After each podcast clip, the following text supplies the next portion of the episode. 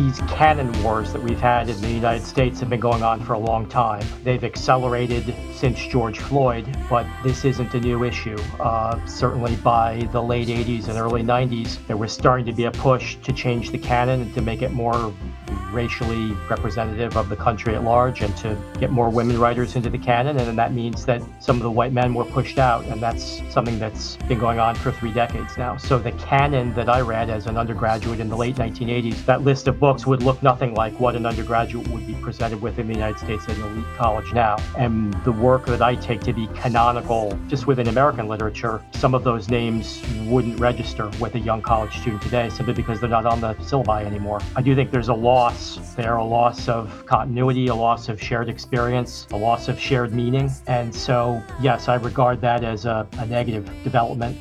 Welcome to the New Flesh Podcast, the podcast you deserve. My name is Jonathan Astro, and with me is the voracious reader, Ricky Allpike. Ricky, how are you? I'm good, thanks. How are you? Well, I got some. I'm good, yeah, all right. But I'm, I got I got some serious stuff to cover. Uh, so now I I want our some of our audience who are very highly uh, impassioned about cultural war topics to listen to this episode and not to skip it, uh, because this is the real juice. We've got a fantastic guest today, absolutely uh, incredible uh, reader and writer, Jonathan Clarke. Now, I guess my pitch. What do you think of this, Ricky? My pitch is that if you're fighting this culture war, if you believe, although Matthew Goodman says that there is no culture war and these are real issues, so you so you're tackling these issues. Mm-hmm. Let's just say you win some of the battles or whatever. What do we do after that? Mm. Shouldn't you know? We need something to talk about. You know, while we're in the trenches with our AKs, just waiting for, I don't know, whoever, blue haired crazies to to to to come and get us. We, we should be able to say, any good books lately? Yes. Don't what do you think? Yes definitely. Uh, I I would yeah I'm I'm totally on board with that idea. Uh, we definitely have to have something to to do when the culture wars are over, but also something to do while they're still on, so we don't go absolutely fucking crazy. And I would say to everyone, yes, listen to this episode. You will get a lot out of it, and I guarantee you will probably want to read some of the authors that we talk about in this podcast because. Uh, they are just super interesting, and our guest is super interesting as well and just do it. Stay woke. Jonathan Clarke is a contributing editor of City Journal. He's a critic and essayist, a lawyer by training and profession. Jonathan has spent more than 20 years working in the New York offices of two large firms. He divides his time between Brooklyn and Vero Beach, Florida. Jonathan, welcome to the New Flesh. Thank you so much, guys. It's great to be here. I've been looking forward to this all week. So, Jonathan, I'm fascinated by your living situation. Uh, now, if I'm correct, you split your time between New York and Florida. Is is that correct? I say that. Um, you know, that was mostly my pandemic situation. I'm a New Yorker, but uh, my mother's in Vero Beach, and and uh, my family and I briefly fled to Florida during the worst of the New York pandemic. Uh, so I spend a, a month or two a year down there, but mainly mainly Brooklyn, New York. So we've got Eric Adams in New York and we've got Ron DeSantis in Florida. And, you know, we hear some stories about people who are perhaps a little dissatisfied with what you might call woke ideology and have, have uh, taken off to the warmer climes of, of Florida. So we wanted, just wanted to get your perspective on the political climate of these two cities uh, since, you know, you've got a, a, foot in both camps, so to speak. Things are pretty tough in New York right now. Uh, crime has surged since the pandemic. I'm sitting in an office in Midtown Manhattan right now. Manhattan feels a little spooky, a little deserted. Crime is certainly up, homelessness is up, and we're not sure where things are going to go. Uh, you mentioned that Eric Adams is the mayor of New York and has been for about a year. He's an he's an ex police officer and ran on a get tough on crime message. I think he's having trouble getting traction. Uh, in part because the uh, DAs, the local district attorneys, are not cooperating, and so a lot of things that used to be crimes aren't crimes anymore in New York. And so lots of the quality of life crime that we spent a long time working to control, things like subway fare jumping and uh, graffiti and uh, antisocial behavior in the subways and in the public squares, those things are um, a feature of living in New York once again. And so the public spaces feel like they're a little bit up for grabs right now. Not sure the good guys are winning that fight. And so you are seeing a lot of people leaving New York, uh, for places like Florida and Georgia and elsewhere. Um, just not sure which way things are going to go. I think we're all rooting for Mayor Adams, but he's got a lot of work ahead of him, and uh, uh, he's got problems with the budget and problems with the subway, and so it's a significant challenge. Now, Jonathan, it, it sounds as though uh, we've returned to sort of a, um, uh, you know, a Martin Scorsese looking New York City. I don't know. Does it have a bit of a taxi driver feel? So, Taxi Driver was made in the uh, early 1970s, uh, really at the peak of the crime and lawlessness that New York was then associated with. Starting with the Giuliani administration in the early 90s, New York succeeded in pushing violent crime down year after year after year for a period of 20 years or more. And with the pandemic and some other social upheavals in New York, we've started to lose ground. We're not all the way back to taxi driver, uh, but it feels that like we're losing ground and that the momentum is with the forces of disorder now. To put it uh, to put it as bluntly as I can, and I hope we can get the ship turned before the city enters what we sometimes think of as the death spiral, where people don't feel safe, and so middle class families leave the city, and with those middle class families goes a lot of the tax base, and without the tax base, then you can't fund policing, you can't fund good subway service, which further drives people out. And that's where New York found itself in the 70s and 80s with a shrinking tax base and uh, uh, unsafe streets. And I, I, certainly hope we don't return return to that. But it's right now it's hard to feel optimistic. We'll move on in a second, Jonathan. But but I'm just interested. Is there a level of outrage from from in your experience from from people out there? I mean, what why isn't there just constant um, heat and pressure on on uh, the higher ups to to just change this overnight? Well, there is pressure uh, from conservative conservative media in New York, but as you can imagine, in a city like this, conservative media is very much in the minority. So, the New York Times and and New York One, which is you may not be familiar familiar with, is a is a local uh, television station that covers New York around the clock. Uh, those media centers are downplaying the crime issue, and it's really conservative media, the New York Post, places like the City Journal and uh, other conservative media outlets that are that are pushing hard on crime. And so I do think that Mayor Adams feels the pressure, but he also has to serve a number of different constituencies. He's a black mayor in a city that is 25 or 30 percent black, so he has to serve that constituency. Um, and I think he's pulled in a bunch of different directions. And on top of that, he's got these looming fiscal problems. He's got to get the subway fixed, which is going to be a big lift and he's faced with uh, declining morale and a lot of resignations in the NYPD. So I think he wants to do it. I don't think there's a lack of will there. Uh, I just think that uh, he's confronting some difficult some difficult problems, and it's it's not going to be an overnight fix. Well, let's hope uh, New York can uh, pull itself together uh, sooner rather than later. perhaps, Jonathan, we, we, we turn our focus towards literature now. Um, now, I have a keen interest in music, and, and looking back at my time growing up in the pre internet 1990s, I saw that most people of my age listened to the same music, or at least were kind of aware of the big songs or big acts of the 90s, whether they liked them or not. Uh, we all sort of had this collective life soundtrack. Now, with the demise of the music industry and with the rise of streaming, where people have pretty much the entire history of, of recorded music at, you know, at their fingertips, that collective soundtrack is gone. And I feel as though this is the same for books.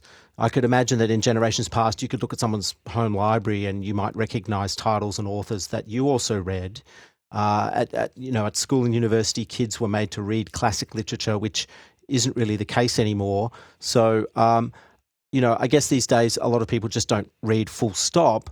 Uh, but I, am interested in what your thoughts are on the demise of, of of a common literary experience between people? And is there value in people reading the same books? I certainly think there's value in continuity and being able to have a conversation that we could all participate in. These canon wars that we've had in the United States have been going on for a long time. They've accelerated since George Floyd, but this isn't a new issue. Uh, certainly by the late 80s and early 90s, there was starting to be a push to change the canon and to make it more racially representative of the country at large and to get more women writers into the canon. And then that means that some of the white men were pushed out. And that's something that's been going on for three decades now. So the canon that I read as an undergraduate in the late 1980s, that list of books would look nothing like what an undergraduate would be presented with in the United States at an elite college now and the work that I take to be canonical just within American literature, some of those names wouldn't register with a young college student today simply because they're not on the syllabi anymore. I do think there's a loss there, a loss of continuity, a loss of shared experience, a loss of shared meaning. And so, yes, I regard that as a, a negative development I don't know what, what we're likely to be able to do to fix that, but yes, I think that's where we are. Well, Jonathan, it's it's funny you should bring up that. Was I was going to push you on on the canon a bit. Uh, uh, you know, we've done a, bit, little bit of soaking ourselves uh, in this topic over the over the last uh, couple of weeks, and I was just watching uh, Harold Bloom talk on on uh, on Charlie Rose, the much cancelled Charlie Charlie Rose, and and um, and he was talking about in the year 2000 uh, on on with his book How to Read about about the canon and and the things he was saying actually would would get him totally run out of town. Like he was he was saying. Eh, what was what did he say, Ricky? He goes. He, pointed at the table. He said, "If this table yes. was, yeah, well, he had this analogy about the table, and they're sitting behind this big, uh, quite sturdy wooden table, and he said, you know, uh, if if you bought this table and the legs fell off, but it was made by a black person, you you wouldn't accept it. You would you would take it back. You know. Uh, so why why are we doing that with literature? You know, we, why are we reading this rubbish literature when when there's good sturdy literature out there? Is basically what he was saying. And yeah, as you say, John, that if you said that today, uh, you would get completely cancelled. And look, it, it is controversial, but at the same time, I think that the, the, the broader point is it's not about whether the the person that the thing is we should be focusing on aesthetics no? Like like like and not um the, necessarily the background of the person because and, and and the things we're talking about it's not like for like. Like I, I actually went back to university I talk about this on the podcast podcast a lot to study literature try and uh, pull myself up a, a little bit and um we were for, we, we got to read uh, a handful of, of, of, classic things like you know you read you, you had to read Great Expectations or something. This is the first unit that they put everyone through, but then they would put in a graphic novel like Persepolis or something, or or or even Maus which is good. Maus is good as a graphic novel, but it's two graphic novels taking up what could be the space of. So it's not like for like when we're not talking about um, when we get rid of Dostoevsky or, or someone like that we're not replacing them necessarily with a like for like. We're replacing them with Persepolis. Well, this is uh, the result of a movement in critical theory in British and American universities that's been going on for a long time. And the strong version of the argument that critical theorists make is essentially that any text is as good as any other as an object of our study. And so you see academics doing things like going to conferences where they study Buffy the Vampire Slayer, which is a not very distinguished American television series. Now they cancelled uh, a creator. Charlie Rose, Joss Whedon, he's cancelled as well. I, I, don't think highly of Buffy the Vampire Slayer, but I have to note that a lot of my favorite people got canceled. So I don't know what that says about me, but I was a huge Charlie Rose fan. I was a huge Louis C.K. fan. Uh, and all, all my favorite writers have either been canceled or demoted. So I don't know whether that means I'm next, but um, yes, it has been a time of uh, of upheaval to be sure, and a, and a disorienting time. Well, people find it harder and harder to read, whether it's finding time or or being distracted, and largely, I would say, by their smartphone. Um, do you think we're losing the skill of sitting down and reading? Are we doomed to have like this twenty minute attention span? I think the short answer is yes. Uh, I find it in myself even that I can't sit still for an hour and read something hard anymore. I can do it in 20 minute bites, but my uh, attention span has diminished significantly with the, with the smartphone. And I'm someone that purports to be really devoted to reading serious work. I think there's something that's uh, essentially neurological about this problem that uh, our brains have been rewired by these phones. And there are lots of marvelous things about the phone. I, am eight hours a day on the phone, so it would be hypocritical of me to complain. But I do sense that people aren't reading, especially younger people. And what I see is you may have read that rates of anxiety and depression and suicidal ideation among young people in the United States have risen strikingly in the last decade. Uh, and what you see is a lot of anxiety and a lot of loneliness, a lot of isolation. For me, one of the primary antidotes to those problems would be reading. And reading is just what young people are not equipped to do and not interested in doing right now. I think it's a significant problem. I wish I had better news or an answer for you, but I, I just don't. Yeah, well, I, I recently spent uh, the weekend up, up in a mountain here in Victoria called Mount Baw, and I had no phone reception. And uh, I actually loved it. I, I got to read, uh, you know, a large section of a book. Book I'm kind of uh, I just started, and and and I, I felt that it was really healthy. So I guess for some people, it's it's hard to disconnect. You can't. Not everyone can can you know trek out to the wilderness to to a place that has no phone reception. But um, well, you know, do you think people should should have these periods of detox? I think it's a great practice. I do this for myself. I force myself to go places where my phone must be turned off. Like I force my, I go to, I don't force myself, but I go to the opera, which is a place where I have to turn my phone off for three hours, or, um, you know, any kind of an event or where you can, if you lack the discipline to do it on your own, where the venue forces you to turn your phone off, and it's it's marvelous. And I wish we could all schedule these these periods in our day. Again, there are lots of things we can use, good things we can use the smartphone for. If you're getting on your phone to read the New York Times, the Wall Street Journal, or or or the Sydney newspaper, or what what what have you, I think that's a great use of your technology. But so many of us are using it for these quick hits, these quick dopamine hits of something amusing, something that reduces our anxiety, something that uh, flatters our sense of self, shores up our sense of self and in the long run, what that does is erodes our our inner resources, I think, and our ability to talk to ourselves and be with ourselves and regulate our own moods and our own anxieties. And as we lose that capability, this I think is why we see anxiety, depression, and suicidal ideation among especially among young people. These things are all up strikingly in the last decade in the United States. All the young people I know, 15 to 25, they're really struggling. Even the people that are well educated and that have social capital and that have goals, they're all struggling enormously. And I, it sounds like something an old person would say, of course. But yes, I think technology is largely to blame. Well, I think we have. I have an answer here. Uh, it, that I'm glad you, you, you circled back to those those problems with with young people. My recommendation, and perhaps we can talk about this text briefly, uh, is I think that they should read Infinite Jest by David Foster Wallace because, you know, uh, I would argue uh, that a lot of the problems that we are talking about, that those young people are so worried about, he actually prefigured rather brilliantly in that book. Um, and and if you were having a pro- like sort of a mm, uh, moderate uh, flirtation with suicidal ideation or depression or something like that, uh, not not maybe not the upper uh, echelons of that, but if you were on the lower to middle scale of that, I think hearing some of his characters talk about those conditions, like Kate Gompert talking about her the way the way depression feels and what you're actually trying to do when you commit. Okay, I should probably put a trigger warning and say we are talking about suicide at some point because it's one of those things. You mention suicide, you get you get flagged down the way. So, but but hearing her talk about those things um, would it could possibly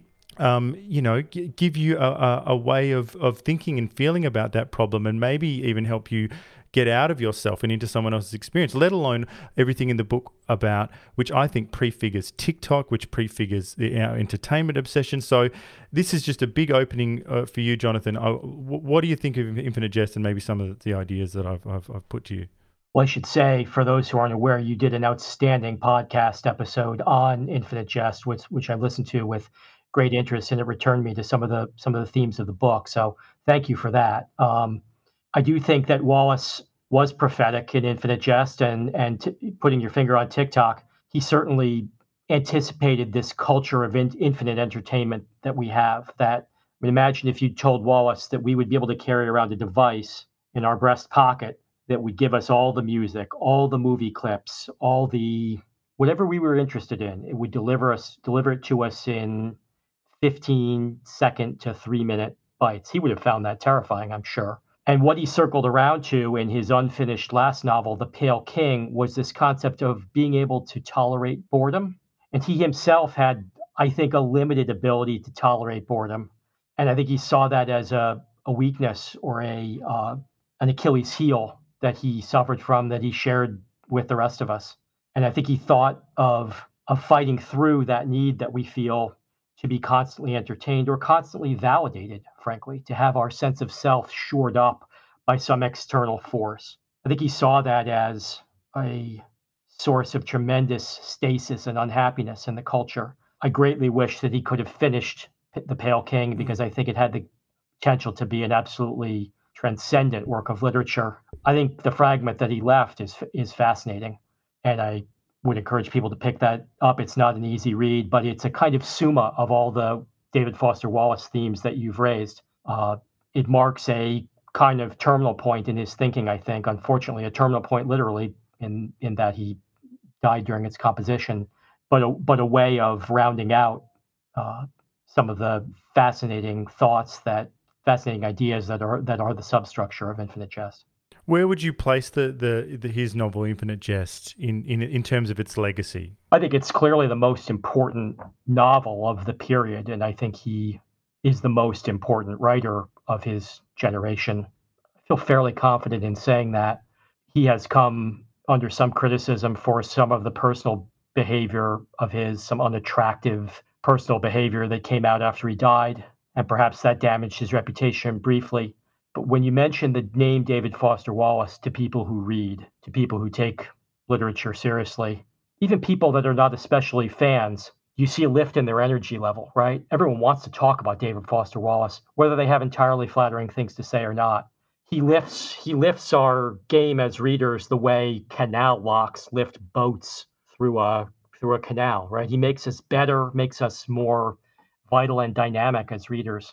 I don't expect that to go away. I think we're going to be reading him for a long time. Well, uh, I'm obviously delighted to hear you say all of those things. Uh, but but uh, and you did mention uh, his sort of um, that, and I don't use this word really, but this is what uh, some people say that he is a problematic figure, and uh, there is a society of people who celebrate his work, but um, permeating through the, this group um, is a constant obsession with with this side of his life. Um, whereas I'd be happy to go to a convention where we only talked about the book and we never talked about him. We never talked about him or his parents or whatever, and we only talked about the book. We only talked about. Uh, the the Montreal uh, based uh, terrorists or, or or you know or the structure of the book or, or whether whether Don Gately and Hal uh, the lead lead character in the book ever really met you know in that, that one tiny little moment or something like that. But they, but there seems to be the obsession. But also um, I've found I only get I mean look yeah, we we asked uh, one of your City Journal colleagues about uh, dealing with normies, and he sort of said that he doesn't associate with anyone who talks politics and all that, and so he's he's got it all sectioned off in his life. But certainly the people that I mentioned, David Foster Wallace, do, I only get ambivalent reactions. So I either get um, a lot of, uh, and look, I'm not, I'm only going to be um, bring up gender here because uh, or, uh, because it seems to be a thing. Women seem to be really disappointed that I like David Foster Wallace um, uh, which I've never expressed any disappointment at, at, at, at, any of the female authors that, that they like or that I like or whatever. So they're always, re- even whether they read it or they haven't, they're, they're, they're derisive. And so uh, I have to deal with that. But then you just deal with the people who uh, only want to talk about um, the, uh, um, these allegations that he's not around to, to uh, uh, talk about. Um, so I'm, I'm just wondering, have you, have you encountered any of this or do you, have you sort of managed to, to, to dodge this sort of reaction? Look, if, if you're talking to people who want to talk about literature, you're doing better than I am because uh, I don't find a lot of interest in that kind of book talk in the in the in the people I know and and work with. Even though most people I know are are quite well educated in the formal sense, very few of them are serious readers. There may be also be a generational issue here. I'm 53. You're a good deal younger than that, so it may be that people of my generation are not quite so soaked in this uh, idea of examining writers through the difficulties in their politics or their unattractive personal behavior. The people I talk to about Wallace, when I do so, uh, continue to regard him as a transcendent writer and a source of great interest and fascination, regardless of these problematic, as you say, biographical features of his life, which incidentally seem to me not that shocking or appalling, really. I mean, uh, the things that he's been criticized for in his personal behavior are do not strike me as extraordinary. They strike me as the difficulties of a, a young man trying to work his way through romantic relationships and trying to find his vocation, trying to find his sense of self, and um, uh, none of none of his conduct, except perhaps some of his conduct with Mary Karr, the American poet that he dated for some time. Aside from the Mary Karr stuff, none of this strikes me as especially uh, blameworthy. Well, speaking of uh, problematic, you've written several fascinating essays and reviews for City Journal, which which everyone should be reading. Uh, you've written about Norman Mailer, John Updike, Orwell, Faulkner. You've also written about Cormac McCarthy, and we'll link to these in our show notes. The first two, at least, are what David Foster Wallace would call great male narcissists. He left out cis, het, and white, but we'll forgive him for that. Uh, maybe we'll go into some detail on a couple of these guys, but just generally, are you are you drawn to these figures? Be- because I think it's fair to say that most of them are, are seriously out of favour today. I wasn't conscious of being drawn to them, but apparently I am, and and now I'm sort of embracing the idea. I am interested in the question of what we do with our ethical interests or our ethical preoccupations when we come to the page. And I think we need to steer a course between, on the one hand, irritably canceling writers whose sensibilities no longer conform with our own. And on the other hand, settling for a narrow aestheticism that solely focuses on literary devices and techniques and prose style, all of which are very important to me, and all and all of which I think really are both the beginning and the end of serious engagement with literature. But I don't think we want to be telling readers that there is no ethical dimension to literature or, or, or, that they can't be troubled by what they read or challenged by what they read in, in an ethical way. I think that's all fair. I just think that we need to slow down, have a little humility about what we read, and remember that some people may stand in judgment of us one day the way we now stand in judgment of of these older writers who have become unfashionable. We're certainly wrong about some things and we can't see it and we're locked within the consciousness of our place and time just as they were. So I would hope that we could read them with a sense of generosity and, and humility. I don't find that in literary culture right now. I hope we can get back to it. Well, what uh, about this change, Jonathan? Like, I suppose I'm just I'm fascinated as you are because I feel like I can. Rem- I talk about this a lot. I feel like I can remember not too long ago. I want to go back 20 years. Uh, 15, 20 years, I, I, remember there being, you could have a, I feel like you could have a writers' festival and invite someone like a Hunter S. Thompson figure or something. And it would be mainly, as as always, just a group of uh, left leaning people, center left people, Clinton, uh, you know, uh, uh, voters and and all the way to the to the left or whatever. But you would go along and there would be, you, at this writers' festival, there'd be a problematic figure and you'd sort of be rankled by the things they'd say, but then you'd walk out, walk out and have a coffee and and and chat about it, and, and you'd be uh, sort of energized by it. And and I feel like that. Um, compare that with it. There's a famous example um, of uh, Lionel Shriver, who came to speak at a, at a festival here in Australia in Brisbane. And she did a talk on, if memory serves, on cultural appropriation. I, I think it was what she, what she was talking about. I think she even put a sombrero on at the end. And a, a young um, uh, uh, Muslim Australian um, uh, uh thinker uh, uh, called Yassmin Abdel-Magied was in the in the audience, and she famously stood up or spoke to her mother and said, "I can't listen to this, mother." Stood up and walked out, and then wrote an article about how proud she was to walk out of this this this talk, and and it seemed like at the time a few years ago that uh, most of the culture, well, uh, uh, uh, of the literary culture, was behind her rather than, you know, that it was it was better to be her walking out and not hearing what Lionel Shriver had to say than uh, being Lionel Shriver saying all the interesting things she was saying uh, about what danger uh, fiction was was in. So, what do you think about this shift? And am I correct in in in that there that there was a time when this might not have been the case? Well, you mentioned Norman Mailer, and uh, Mailer in the 60s uh, wrote a book called The Prisoner of Sex, which was a kind of anti feminist screed. And he held an event, uh, a famous event in, in sort of New York City literary history, where he was attacked uh, by young feminist writers like Cynthia Ozick and, and others. And it became a famous documentary called Town Bloody Hall by the by the documentarian D.A. Pennebaker. And it was quite a wild night. I mean, he was called names. He called them names in return. It was not it was not a high point of civility in, in discourse, but everyone thought it was good fun. And no one thought that Mailer should stop writing or should be prevented from writing or disinvited from any place that he was had been invited to appear.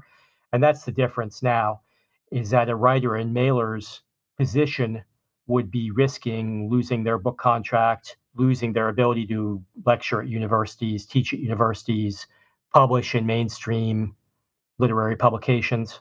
I don't know how to account for that shift, really, but you're right that it's going on and it's happening on university campuses all across the United States. It's fascinating. I've, I've seen that documentary recently in, in preparation for our chat today, and what what I get from it is even though there's there's combat going on between people in the audience and Norman Mailer and and the feminists on the panel, there there is a tremendous amount of fun that that people are having. Whereas today, if you see what's happening on college campuses, that they're, they're not listening or engaging or or uh, with the speaker or or retorting anything that they're saying. They're just shouting them down. They're they're yelling so that they cannot speak. And your example there, John, where you know uh, that that uh, that lady got up and walked out of the uh, of the Writers Festival. That that that just shows it as well. Like like people are not they're not even willing to listen to someone speaking. I mean, have you seen that that shift recently? I have, and I would connect it to what is sometimes called the therapeutic culture in the United States. I, I get the sense that I like to think of Australians as being a little hardier and a little more self sufficient and a little more stoical, but maybe I'm wrong. But in the United States, we have this therapeutic culture where people are led to believe they need to be validated at all times and they need to feel safe. And they don't feel a sense of agency about controlling their own emotional response to something that might be difficult or stressful or just not what they want to hear at that particular moment. And so people literally feel that they're having violence done to them by having to hear a speaker with whom they disagree and a speaker who may have something unpleasant to say about their particular group. And there's just a loss of the capacity to stay in the moment and to hear someone out and to respond in a in a way that's measured emotionally and syntactically and this is what we're breeding out of uh, of college students in the United States. And so what we have is the most educated generation in the history of the United States in terms of degrees. More people are going to college and getting graduate degrees than ever before. But people who despite their despite the degrees that they hold are very weak as critical thinkers simply because they can't tolerate the turbulence of of dialogue and disagreement and debate. They can't stand up to it emotionally. And without that, it's hard to have a conversation. Mm. Well, just circling back to writers' festivals, we had a number of years ago, we had the Melbourne Writers' Festival, and uh, I remember they, they disinvited a number of speakers who were were sort of billed to come and speak. I think uh, Bob Carr, former New South Wales Premier, and, and maybe Lionel Shriver was someone, or maybe it was Germaine Greer was was cancelled from coming or disinvited. But also, this Writers' Festival seemed to have a lot of stuff going on that wasn't about books. So it, it, they they famously had uh, a fake like funeral wake for a, a, a, a sort of low level TV personality, which you know people love here in Australia, but but people in America would not know who Magda Szubanski is. But they had a wake for her, and they had a number of other sort of more more theatrical. Uh, almost like stunts that, that were sewn into this writers festival. Didn't they have a hugging, the hugging of um, like support animals or something? Oh like yes, that? they had was... something with support animals. I, I can't remember all the different things they had, but it wasn't really about books. And what do you think that says when when a writers' festival can be more about other things than than books, stunts, stunts and, and, and sideshow yeah. gimmicks? I think it's well. First of all, I should say you're destroying all my ideas about Australia because I, I hope to I hope to hear from you that Australia was immune from this. Melbourne epidemic. Melbourne is is a bit like Portland. you know. Oh, So oh dear. there are there are places in Australia that are more, uh, you know, they don't have time for all that. But Melbourne is pretty. But big. but but Australia as a whole, we, we, we sort of do follow the trends of the US, so we may be a few years behind you guys.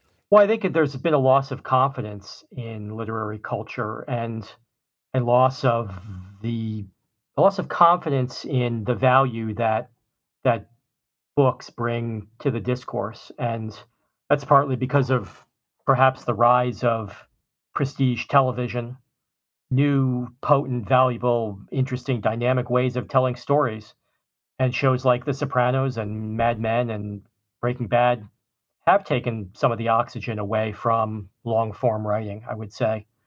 And also because, as you noted, we don't have a common set of books to talk about so much anymore. And so we're leaping across a wider and wider divide between what I might have read and what you might have read as as educated people.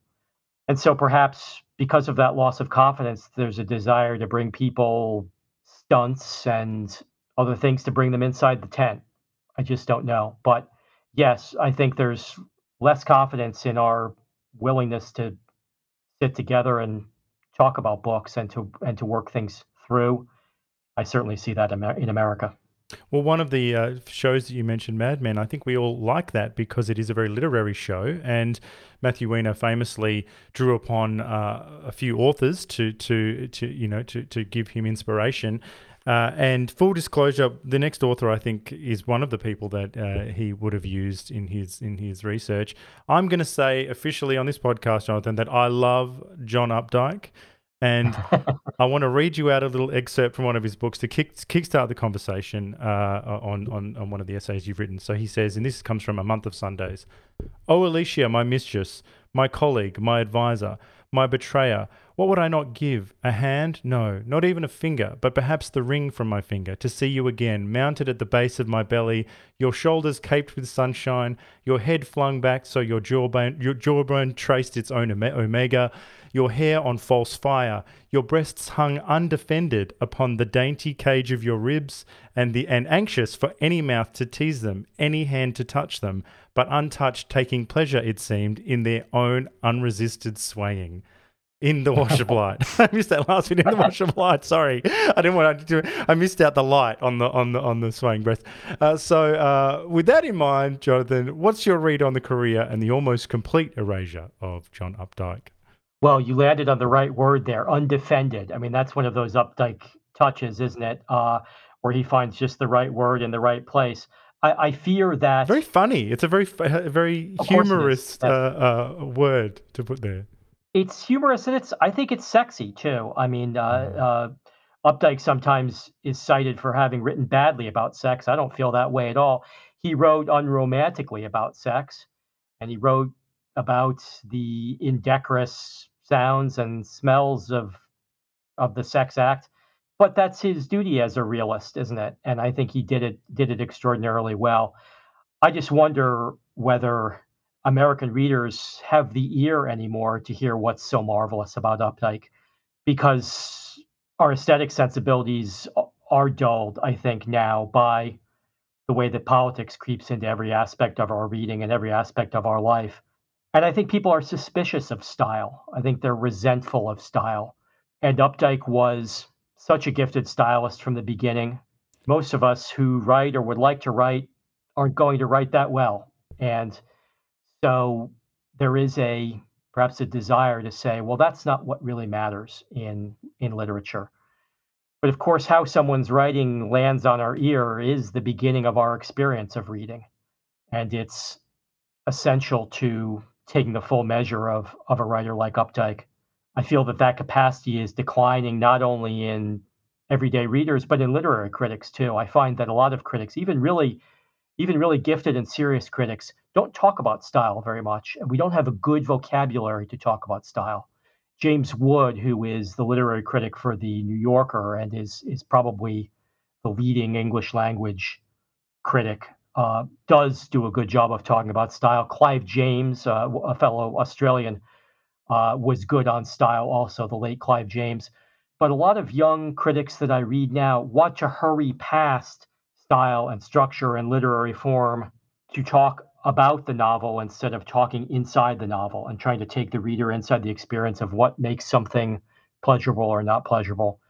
I wish we had a better vocabulary of style in, in American literary criticism, and I hope to try to build on that in my own work. Is is he all style and no substance? I don't think so. Uh, Updike was a Christian and uh, a kind of Kierkegaardian thinker, a Protestant, and I think his theology is underneath everything he wrote. It's not a strongly prescriptive view of religion. It's a kind of mainstream post-war American Protestant, sex positive, uh, ecumenical, mildly politically liberal Protestantism that was at the center of American culture when Updike got his start. Some people find that he's lacks moral intensity, perhaps, or there's a complacency in his worldview. He liked the United States. He thought the United States was a marvelous country. He enjoyed being an American. He enjoyed being an American writer. Well, that's enough, isn't it, to get him cancelled? He was at times a critic of the United States. He certainly saw through to the end of our materialism. He saw the dead end in our materialism, I think. Saw the dead end in our narcissism and our obsession with ourselves. But yes, fundamentally, he thought of me. He wrote in, I think it was Rabbit Is Rich, one of his great novels. Uh, by and large, Americans are the happiest people the world has ever seen. I think it was possible to write that in 1980. I don't know that it would be possible to write that now. In fact, I think if you wrote that now, it would be read as satirical. Um, this isn't a happy, very country, right? Very a very happy country right now. But Updike felt that he lived in a happy country, in a in a blessed country, and yes, that's part of what makes him a popular these days. Well, there's so many reasons. I mean, he wrote a book uh, called Terrorist in in the early noughts, where he he uh, dared to get outside of his lane and, and sort of write about a young jihadi. But he was doing that a long time ago. I think he wrote a song, a book that was set in was it Africa? That that that was pretty yes pretty uh, out there. So those things are off the off the menu. But I'm fascinated by this sort of wholesale er- erasure of him as this sort of uh, a wasp elite literary elite figure or something because to me he his uh, story his upbringing and everything in Pennsylvania and whatever the characters he writes about is wholly exotic so I read it and I'm fascinated absolutely fascinated by that mid his sort of mid to late 20th century uh, uh, attitude about uh, obviously the, the, ruminations about about relationships and about America and what uh, about mortality, whatever it is, is absolutely fascinating. Just little things as well. Uh, um, this obsession with with oral sex and and like everyone's really obsessed with oral sex and like and and and and the the sin of it you know what i mean? And and um so to me from from our our, our godless times now i think all of that is absolutely fascinating. So and and maybe just as a, as a, as a side note as well if i was uh, like an iranian australian or something and that was my culture and you know that was a part of it why would i want to only read um, like books about like Persian or Iranian writers or something. Like, why wouldn't you want to read? Like, I found I found out what got me into John, John Updike was um, uh, Murakami. I think Murakami said uh, that he loved the Centaur or something. I think it was in one of that that that was. And I was like, what's the Centaur? And then I read this book, and then uh, so we've got a Japanese, a very very Japanese writer, um, writing, uh, you know, saying that he loves uh, um, John Updike, and to me, I thought that that's to me that was correct, a, a correct cultural uh, interplay. So, so what, what's your what's your view, Jonathan? I think we do minority groups or out groups of any kind a disservice by pretending that they need pandering to, or that we strengthen them by urging them into a race essentialist view of their own humanity. I don't think race essentialism was a good way of looking at the world in the 1950s in Mississippi, and I don't think it's a good way of looking at the world from Bed-Stuy in Brooklyn in 2022. I think that we ought to have the cultural confidence and, frankly, the right, the sense of belonging, to feel that all of the canon belongs to all of us, and that Faulkner's work belongs to me as a Yankee, that Updike's work belongs to everyone, that Murakami's work belongs to everyone. I hate to see us retreat into these narrow, parochial, identitarian ways of seeing the world and of seeing literature. To me, it seems like a disaster. Yes, well, you know, so I think too. I agree. I agree with all of that, and you know, uh, you know, I, I, am just curious though because you live in New York. Um, we've already we've already talked about the fact that you know finding people to talk about literature is is hard enough, but you know, in is it possible that John Updike would would even come up in a New York conversation because it's just weird because he was a fixture of the of the New Yorker magazine for decades. It seemed like he was. Um, a Caesar like figure uh, in these circles, and to, and and even some of the some of the videos I was watching in, in, in preparation, just where he was celebrated by the Times, uh, New York Times uh, on on video for like an hour or something, where he'd be talking. I just feel like, and that was as little as ten years ago or something, twelve years ago. So it's um it just seems very strange that that, that I, I mean is this guy completely gone like when you when you wrote your article for, for first things uh, uh, oh, sorry, not for First Things, for, for the City Journal on on um uh, on Updike. Is that something that that you you think as uh, uh, New Yorkers would be able to read and go, oh yes, I know who, I know this who we're talking about here. Updike is an enormously divisive figure, and the New Yorker magazine is a little bit divisive too. Updike is so strongly identified with the New Yorker, for which he wrote for six decades almost. The New Yorker is the establishment magazine of literary New York. It's the place everyone both wants to get into and feels that they're shut out of. So if you're a young writer on the make in New York City, the New Yorker is is the top of the heap. And so naturally, there's uh, resentment and pushback that comes from that. Updike went to Harvard. He was winner of the National Book Award and the Pulitzer Prize, and and he was as lauded a figure as as there was in American letters of the time in his generation. And so there is some resentment there because he was such a successful figure and he did take up so much space for so long. I also think there's something at work here that is less to do with cancel culture or generational upheaval, and that is the natural slackening of interest that happens after a writer dies. When a big writer dies, there's a a rush of of interest in his work, and anything that was out of print comes back into print, and he gets all the obituaries and encomia and tributes, and then everybody's kind of written out on that on that person for a while, and there is a diminution of interest, and then hopefully, if the writer is strong enough and the literary culture of that moment is a fit for whatever he or she wrote, then then they come back again. There are some writers who don't ever fall out of fashion. I don't know that Faulkner's ever fallen out of fashion, but even Hemingway has had enormous sweeps in his reputation over over several decades, rises and falls in interest in his work.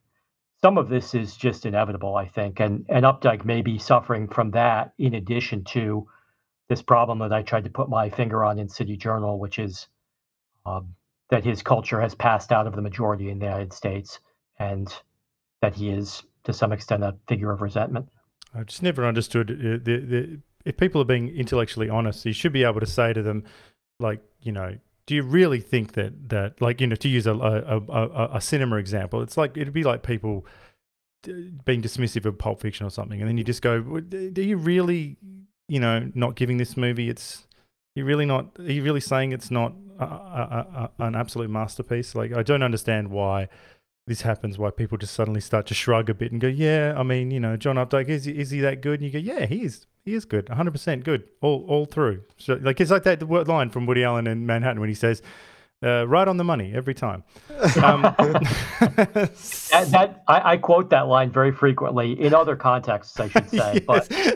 But uh, Woody, Woody, Woody Allen, another favorite of mine, who has uh, suffered.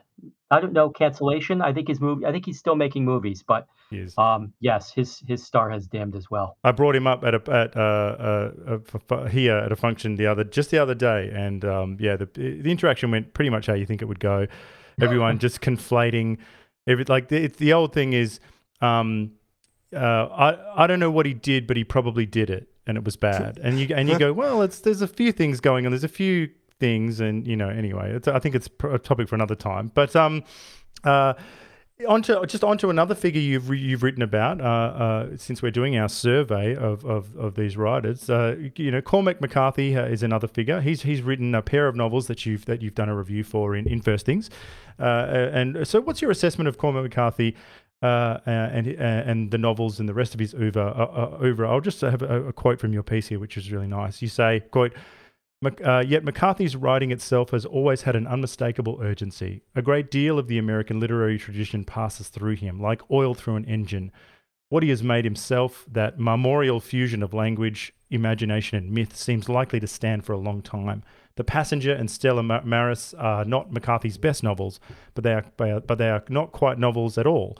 But they deepen our appreciation of the philosophical exploration that has been his career's deepest motive.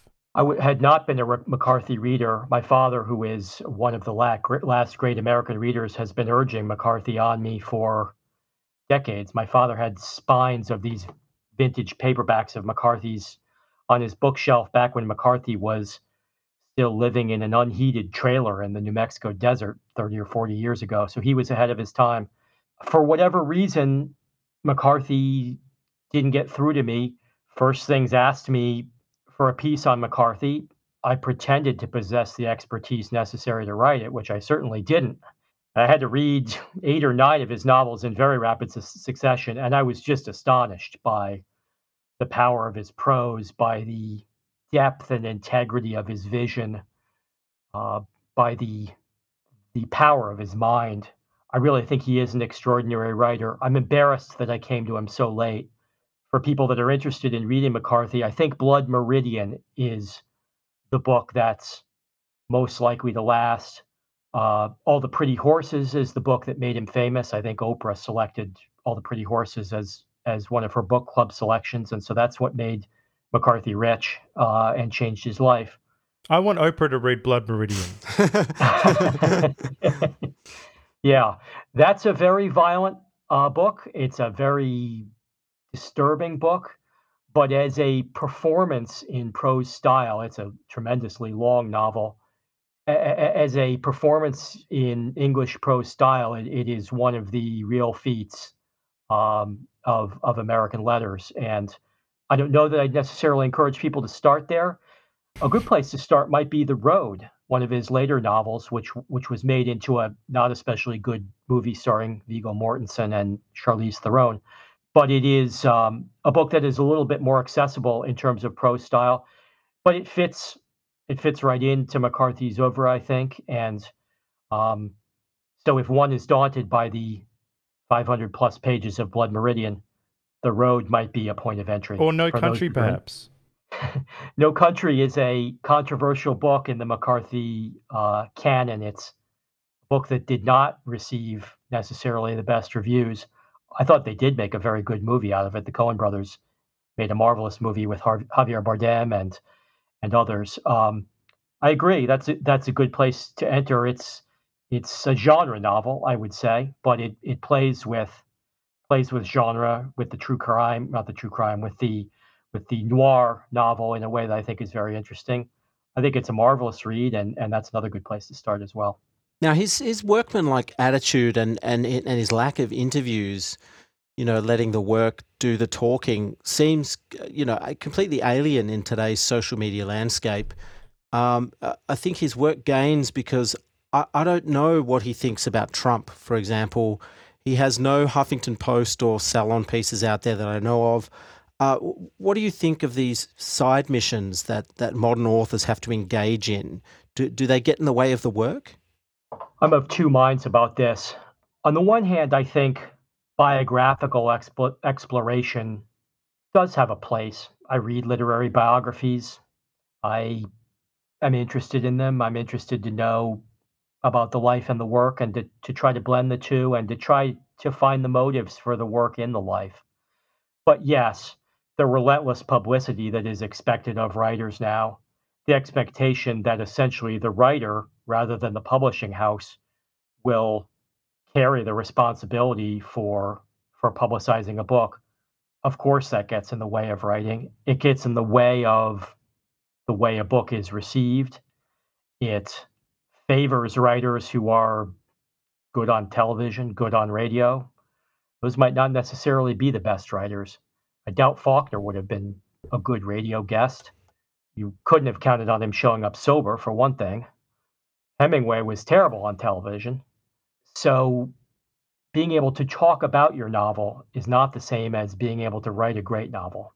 And so, of course, this noise that we have around the publication of books now does tend to blur the signal of the book itself. I don't know what can be done about that, but that, that is where we are. yeah, are. well, that, that, that's a pet peeve of mine is when, when artists go into huge detail explaining their song or their, their opera or their symphony or, or whatever, you know, and they don't just let it stand there on its own two feet.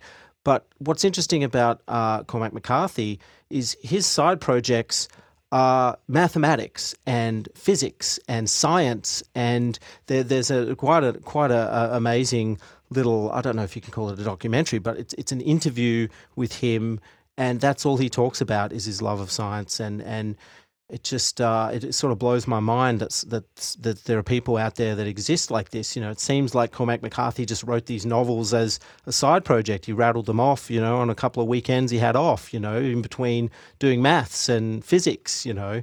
Um, uh, what, what, do you think about yeah about about novelists having these deep interest outside of of writing novels? Well, of course, David Foster Wallace was like that too, and and um, apparently Wallace was a fairly accomplished mathematician um, and an accomplished linguist, and and he had a lot of intense intellectual interests away from his career as a novelist and an essayist. Let's not let's not forget the tennis as well. He was very good at tennis, and and the, and the tennis, which was the source of a lot of his greatest writing. I'm I'm not a tennis guy, I, not a tennis player, but uh, uh, he wrote so beautifully about the game. Uh, uh, anyway, especially in Infinite Jest, but in some of his essays as well. McCarthy was associated, has been associated for decades with something called the Santa Fe Institute, which is mainly a collection of mathematicians and physicists and biologists and cosmologists and and and other people who who live in a world with which I am scarcely acquainted, to be frank. But McCarthy was deeply interested in this stuff, and he was one of the one of only a handful of humanists that was invited to join the Santa Fe Institute. He often said, on the rare occasions when he consented to be interviewed, that writing novels was the least interesting thing about him or the least of his own interests, I think was what he said. I don't know if he was having us on a little bit there. Uh, all these enormous, densely composed novels got written somehow. So he was spending some time writing and and he was certainly a highly accomplished reader. So I think he was having a little joke at our expense, maybe, but there's no question that his interest in in, in math and physics uh, was genuine, and and I take it he was accomplished in these fields in his way, although I would not be in a position to judge that. I, have got a a I don't want to bring in another writer necessarily, but uh, I'm so glad that Cormac McCarthy isn't on Twitter, you know, and and because reading Stephen King's tweets is has been really damaging to me. Do you know what I mean? Like he um and it's not because of his politics necessarily. Like I have nothing wrong no no problem with what, what you who you vote for or what you believe. It's just that he's so staunch and to, to to be frank, a little so demented about about what he believes and so one-eyed that it sort of ruins um the parts of his novels that that are wonderfully problematic. Like there there there there are there are we've got killers ruminating on things and and we've got evil people doing good things and and and everything in between and I just love this idea of of artists, you know, occupying a middle space between uh, being being sort of ex, like explorers. They're like they are like Od- Odysseus. They tie themselves to the mast. They listen to the song of the sirens so that we and bring it back for us, you know. And it's just a bit difficult if Odysseus gets cut cut down after listening to the sirens and says, "Yeah, you know." Um, those Trump people are the basket of deplorables, and you go, geez, you sort of uh, it sort of ruins the the act a bit. What do you what do you think? Well, I'm not on Twitter myself, and and I don't. Uh, I very rarely go on Twitter. I'm not familiar with what Stephen King might have written. I don't necessarily think all that highly of Stephen King as a writer, although I don't pretend that what he does is easy to do. It's just not what interests me particularly. I do think Dolores Claiborne is a pretty good novel, and they made a pretty good movie out of it. I wonder how much pressure writer writers feel now to toe the line, and how much of what they're doing on Twitter is driven by a desire to draw attention to themselves, driven by a desire to get on the home team. But yes, people who write for a living and write well for a living and put out into the world something that is finely crafted and the product of maybe a couple of years of of thought and revision and rewriting and long walks and anxiety and despair for them then to go on Twitter and publish their first thought on a topic they're probably doing themselves a disservice and probably doing their readers a disservice as well, regardless of whether we agree with their politics. I think what we want from writers is is their best, their most cultivated thinking, not what's at the top of mind. So yes, if writers would stay off of Twitter, I think the world would be a better place. Well, Jonathan, uh, I'm just a bit mindful of time. We, have uh, all many questions about Freud uh, uh, that we never got around to asking you, which I hope you will come back and uh, uh, do another time. But perhaps I just wanted to give you the final word on this topic. Perhaps we've talked about, we've done a big survey of, of a range of different authors, and and to be honest, some of our audience I think might be a little daunted by some of what they've heard. So, could you maybe just give us, you know uh, a little pep talk on on why and how uh, we should be reading? I think we should think of reading first and foremost as a source of pleasure, and we shouldn't be embarrassed by the pleasure we take in reading. I don't think we should read the way we eat our fiber or go for a run when we don't feel like it. I think we should read to bring ourselves joy, to make the world a little bit less lonely, I think that one of the beauties, especially of reading fiction, is it provides so much vicarious experience in a world in which we're only really going to know intimately perhaps a few dozen people in our lifetime. We might have thousands of acquaintances, professional relationships, neighbors, people we see at Christmas, but we're only going to know intimately a very small number of people.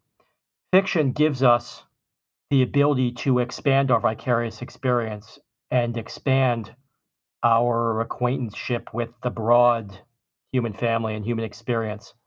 And I would encourage people to not be daunted by books that have a reputation for being difficult.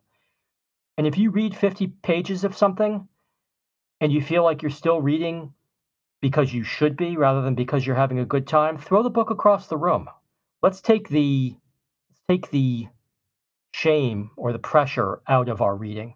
Let's take the should out of it let's read because we want to, because we feel that we're being enriched, because we're laughing, because we're aroused, because we're provoked or motivated. Let's bring the fun back. Let's leave the politics out, or at least let's make the politics secondary or subsidiary to what's on the page. I think we should seize pleasure, freedom, joy back as readers.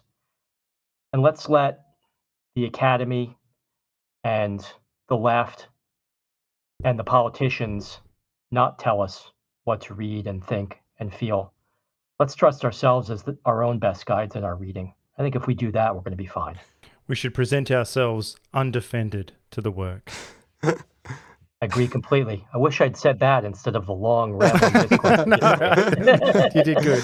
Well, Jonathan, thanks so much for being on the show. We would love to have you back sometime in the future.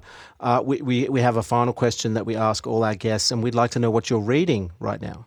Well, so I'm still reading a lot of uh, uh literature about Freudian psychoanalysis. I'm working on a long essay for City Journal, probably to be published in the summer of this year, about Freudian psychoanalysis.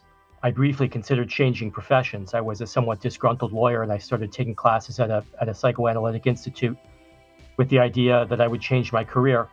I didn't do that, uh, but I made a lot of friends at the institute. It's a fascinating subculture. It was at the mainstream of American psychiatry for decades, and now it's not. And yet people continue to train in psychoanalysis and continue to see patients. And so it's an interesting field. I've got a stack of books to get through. And uh, I hope to say something interesting and provocative about psychoanalysis in uh, June or July. Wonderful. Thanks so much, Jonathan. Thank you guys. Really enjoyed it very much. Thank you.